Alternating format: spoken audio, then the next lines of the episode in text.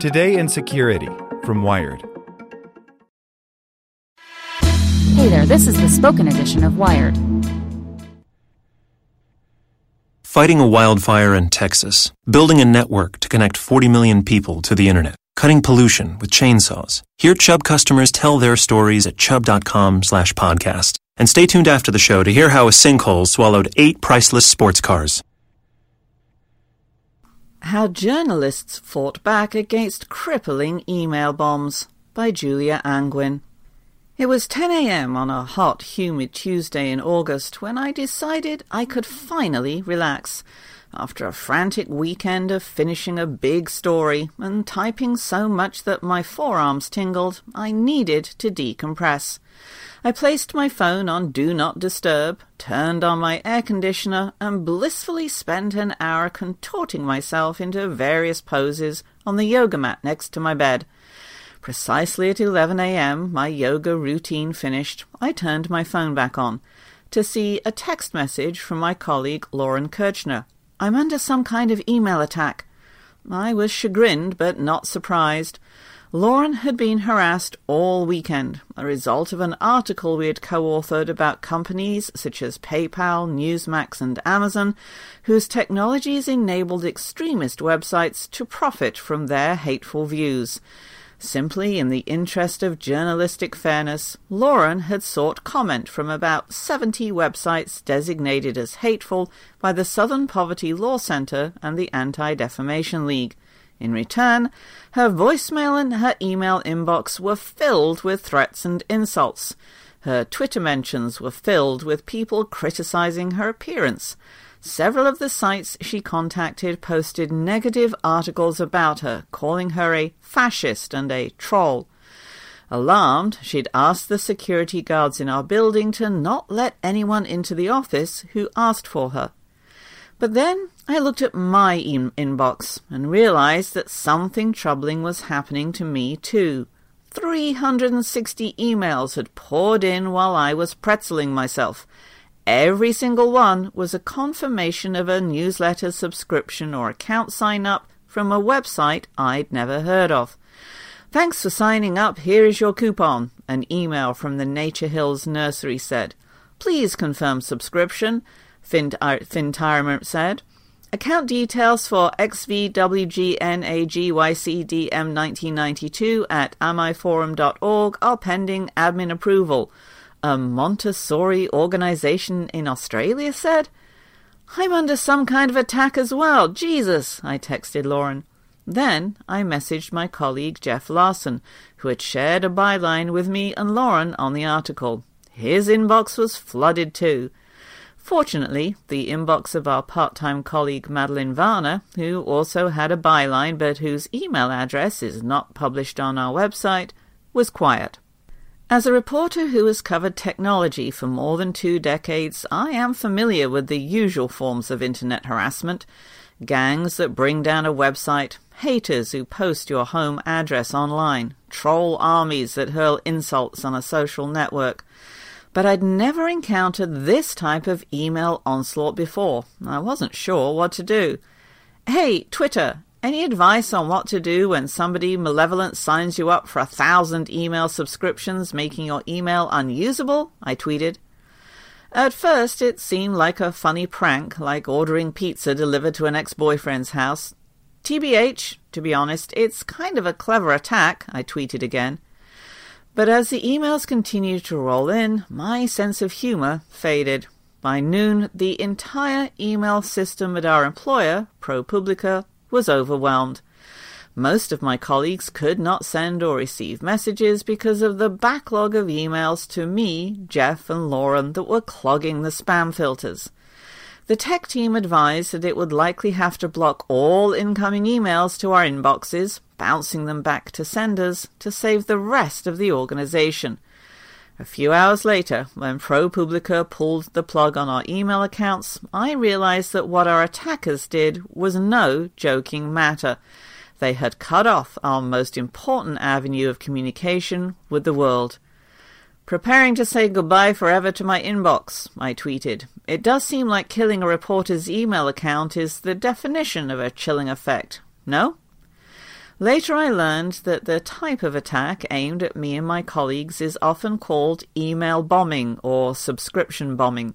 It's clever jujitsu that turns one of the hallmarks of spam prevention, the confirmation email, into a spam generator. It works like this.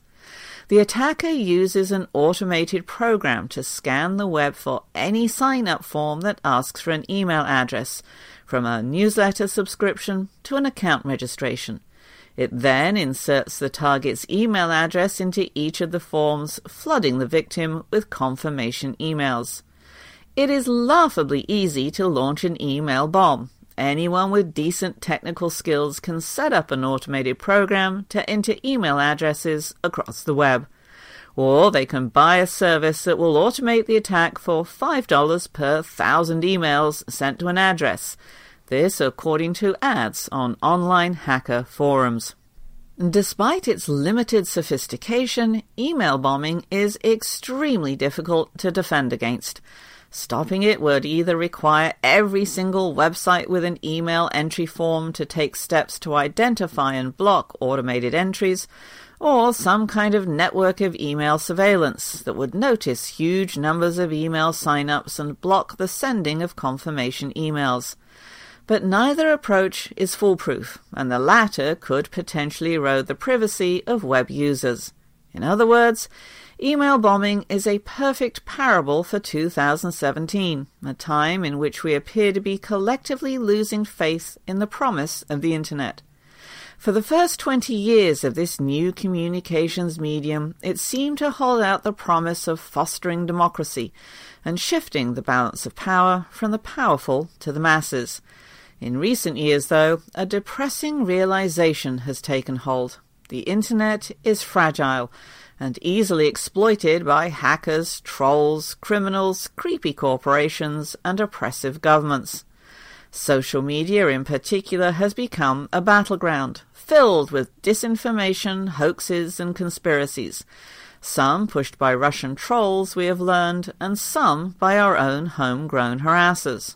Most disturbing is the rise of hateful, inflammatory speech, at its worst, it veers into the territory of what researcher Susan Benesch calls dangerous speech, the type of propaganda that has historically been used in places like Rwanda and Hitler's Germany to convince people to commit violence. A hallmark of dangerous speech is called accusation in a mirror, in which the inciter asserts that the listeners are in severe danger from the target group, thus allowing them to commit or condone violent action. A classic example are the lynchings of African Americans that became commonplace after the Civil War. Often the lynchings were incited by false accusations of rape, allowing the murderers to profess that they were acting in defense of themselves and their families. On a much smaller scale, the assault on our inboxes may have been unleashed by similar assertions of victimhood. The websites that we had written about claimed to be under attack by Lauren because she had emailed them fact checking questions, allowing their followers to justify a tsunami of hateful attacks on us at ProPublica. One of Lauren's email correspondents called her an ugly swine and hoped she would be raped by a Muslim refugee who threw acid in her face. ProPublica is a non-profit newsroom dedicated to investigative journalism. We spend a lot of time and effort thinking about how to protect reporters, sources, and readers. We were one of the first major news outlets to launch a secure whistleblower submission system, and the first to publish our site on the dark web, so that readers could browse our stories anonymously. And we've run our own email server so that we haven't had to rely on the big providers such as Google and Microsoft. Unlike telecommunications companies, which are prohibited by law from listening to their customers' phone calls, there is no restriction against email providers reading their customers' communications. In fact, Google has long monitored the inboxes of its users to determine what type of ads to show them, Google recently said it plans to stop scanning Gmail inboxes for ad purposes. Our system was designed to fight the last war, to defend against a traditional spam attack, in which an identical email is sent to multiple recipients. Its design didn't take into account the inverse strategy adopted by our harassers thousands of unique emails sent to the same recipient. When our systems were overwhelmed, we didn't have the advantage of a major internet provider with massive capacity in its spam filter. Life without our work email accounts was a little strange. ProPublica gave us temporary accounts with different user names, but since no one knew these new email addresses and we were afraid to publicize them, our inboxes were eerily silent. I couldn't shake the worry that I was missing out on some important email that was being sent to my old address. Lauren had similar concerns.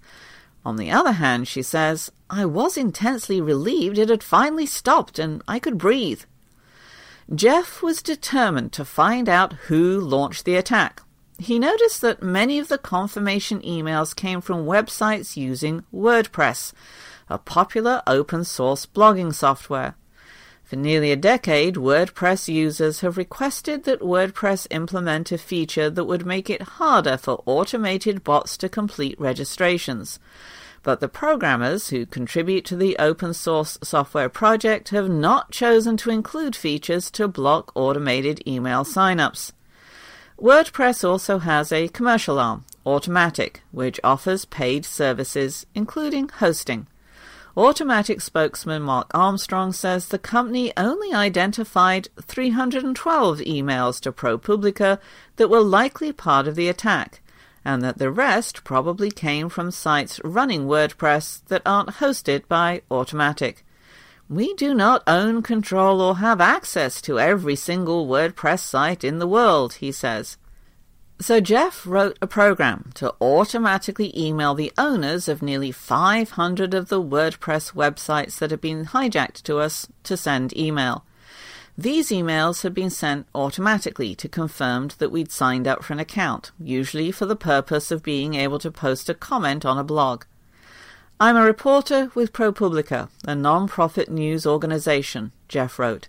Earlier this week, we started receiving thousands of emails in our inboxes. After investigating them, we found that someone was signing us up for new accounts on sites like yours. He then asked them to send him any information for the accounts created under our names. Only a handful of sites responded. One website owner, Raul Silver from Chicago, said that he was shocked that his nearly abandoned blog, he'd only posted once in 2012, was being used by bots.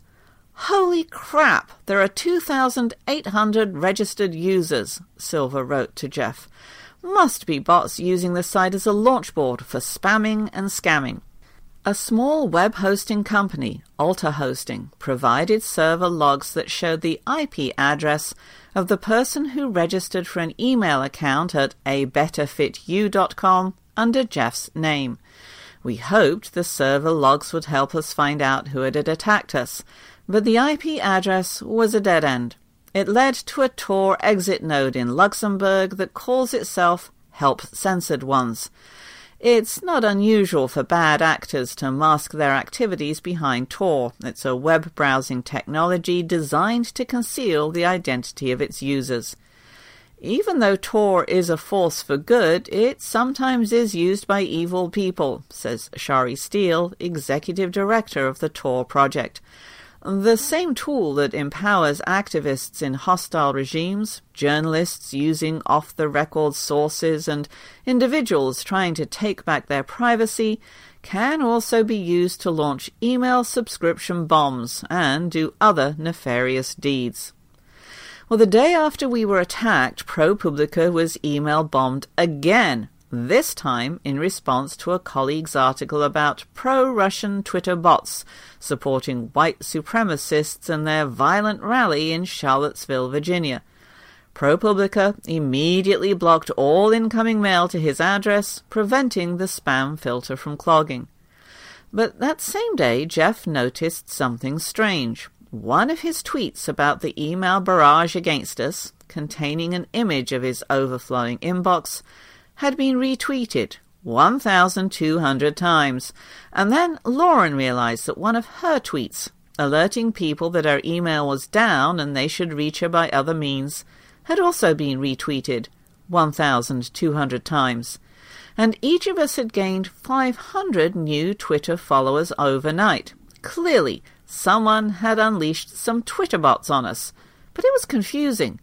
What was the point of making us seem more popular than we really were? Jeff speculated that maybe they were hoping we had turned on Twitter notifications and were being deluged with them. Or perhaps they wanted to tout their success at shutting down ProPublica's emails. It also wasn't clear whether the Twitter accounts swarming us were entirely automated or just humans following instructions. But the results were the same. They tweeted in formation like synchronized swimmers. Twitter user at Kirsten Kellogg tweeted at us, ProPublica is alt-left hashtag hate group and hashtag fake news site funded by Soros. Her tweet was retweeted more than 23,000 times. Twitter user at Yoki Kayumi tweeted that we were prostitutes, and that message was retweeted more than 20,000 times.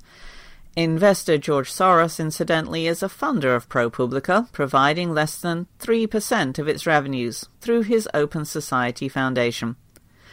Jeff started to wonder how hard was it to actually launch a bot attack on Twitter. So, he set up two fake Twitter accounts at Faux Publica and at Faux Publicaru in the Russian language.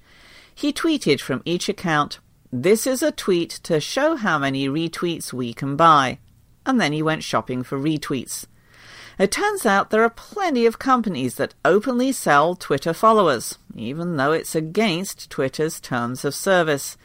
But not all of them were willing to take our business, particularly for the fake Russian account.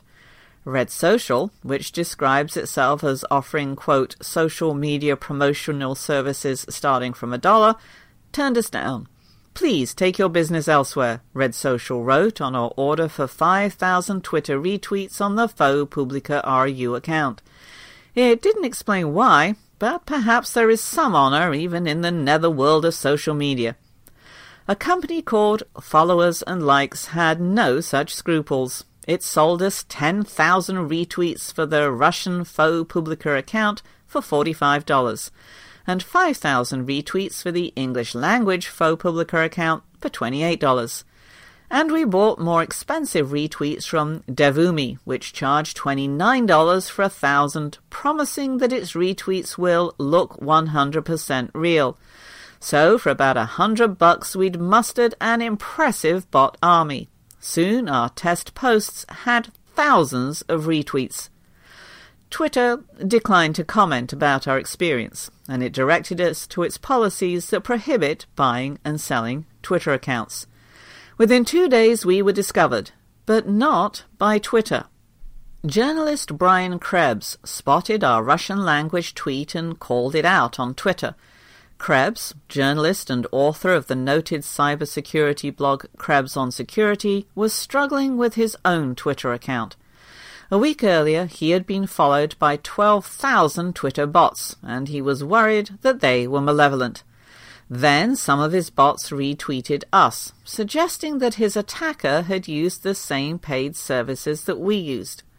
I called Krebs and explained to him that we were just doing a test, but I also had a question for him.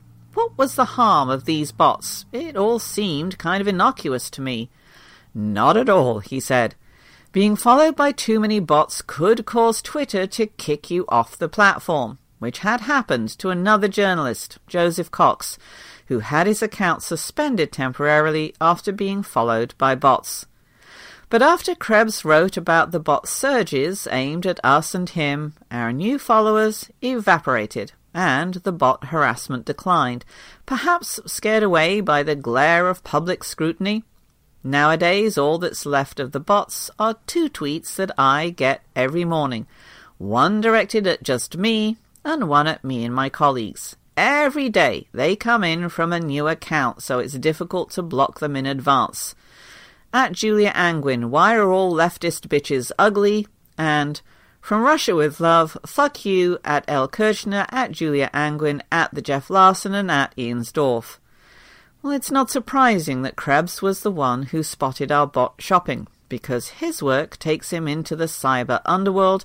Krebs is under constant attack and constantly alert to new forms of information warfare.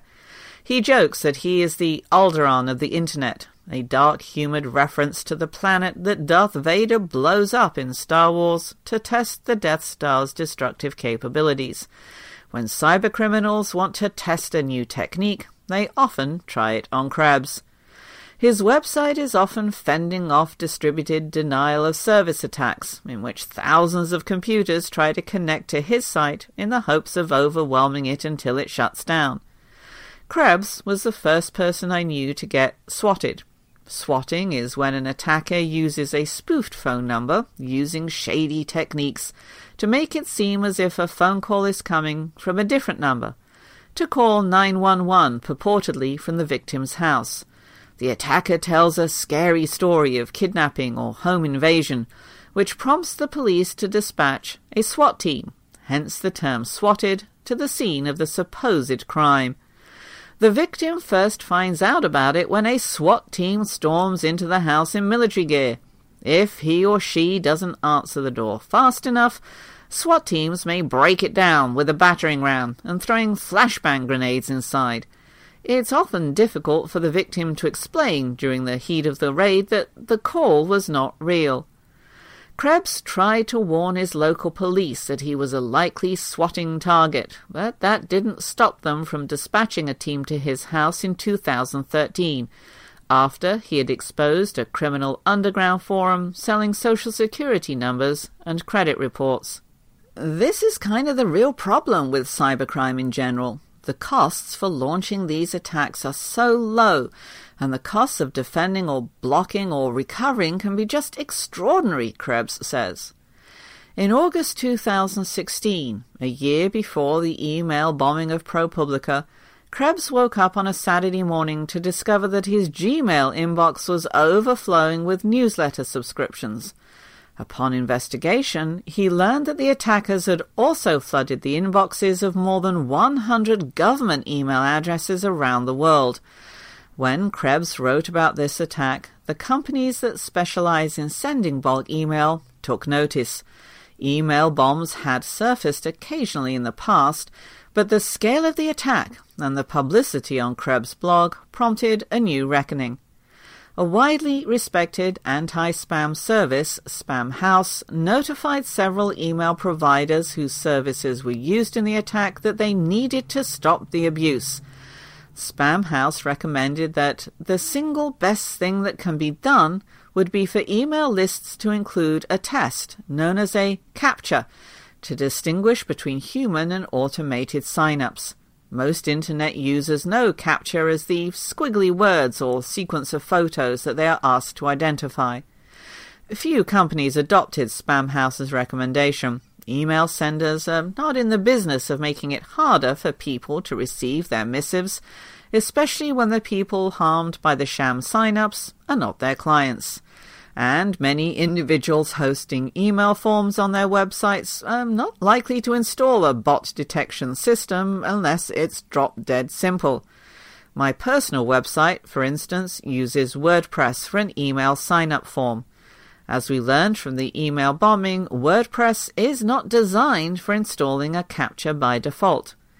Instead, at the email industry's get together in June, M3AAWG, the Messaging Mobile Malware Anti Abuse Working Group, came up with an email surveillance strategy. Their solution, which is voluntary for companies to adopt, would identify subscription confirmation emails with a special technical header.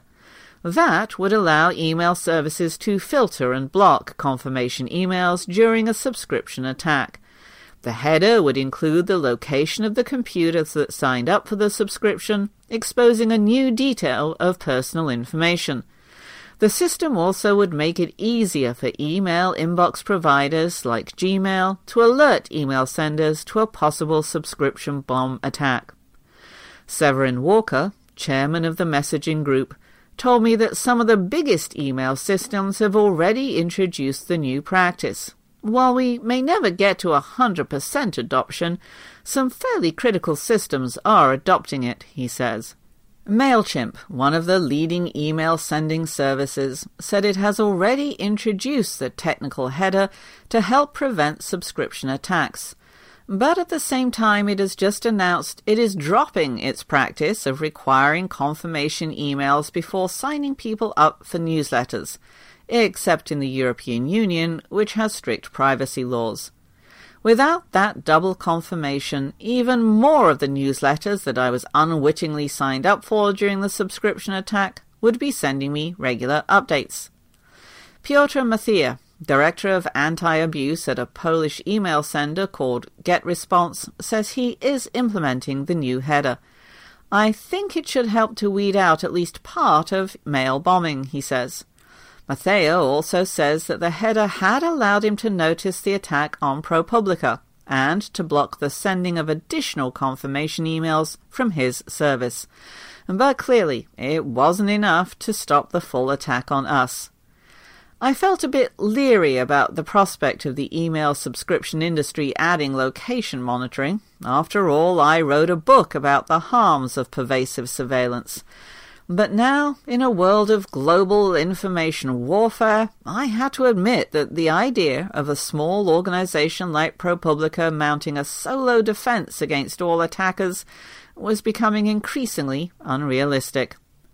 In the two months since the email bombing, our jobs have largely returned to normal. Lauren, Jeff, and I get our email accounts restored, minus a week's worth of messages, and Twitter deleted most of the accounts that badgered us. Still, we learned a sobering lesson about how easy and inexpensive it is for haters to disrupt our work. And it's likely only a matter of time before we will be attacked again. Information warfare, as a tactic designed to silence and intimidate, remains on the rise and my colleagues and I don't plan to stop writing about online hate or any other controversial topic. The next time it happens, we plan on having stronger fortifications against attack. As Piotr told me, you cannot change the cannon, but you can always hide yourself behind higher and thicker walls. This podcast was made possible by Chubb. Hear how a sinkhole opened up under the National Corvette Museum right now. Betty called me at six in the morning. She thought it was a fire. It was worse. A sinkhole opened up under our museum. Eight priceless Corvettes had plunged into it. Chubb was there within hours. They helped make sure it was safe. We had everyone we needed to get our museum back up and running. And we opened the next day. Hear more stories at chubb.com slash podcast.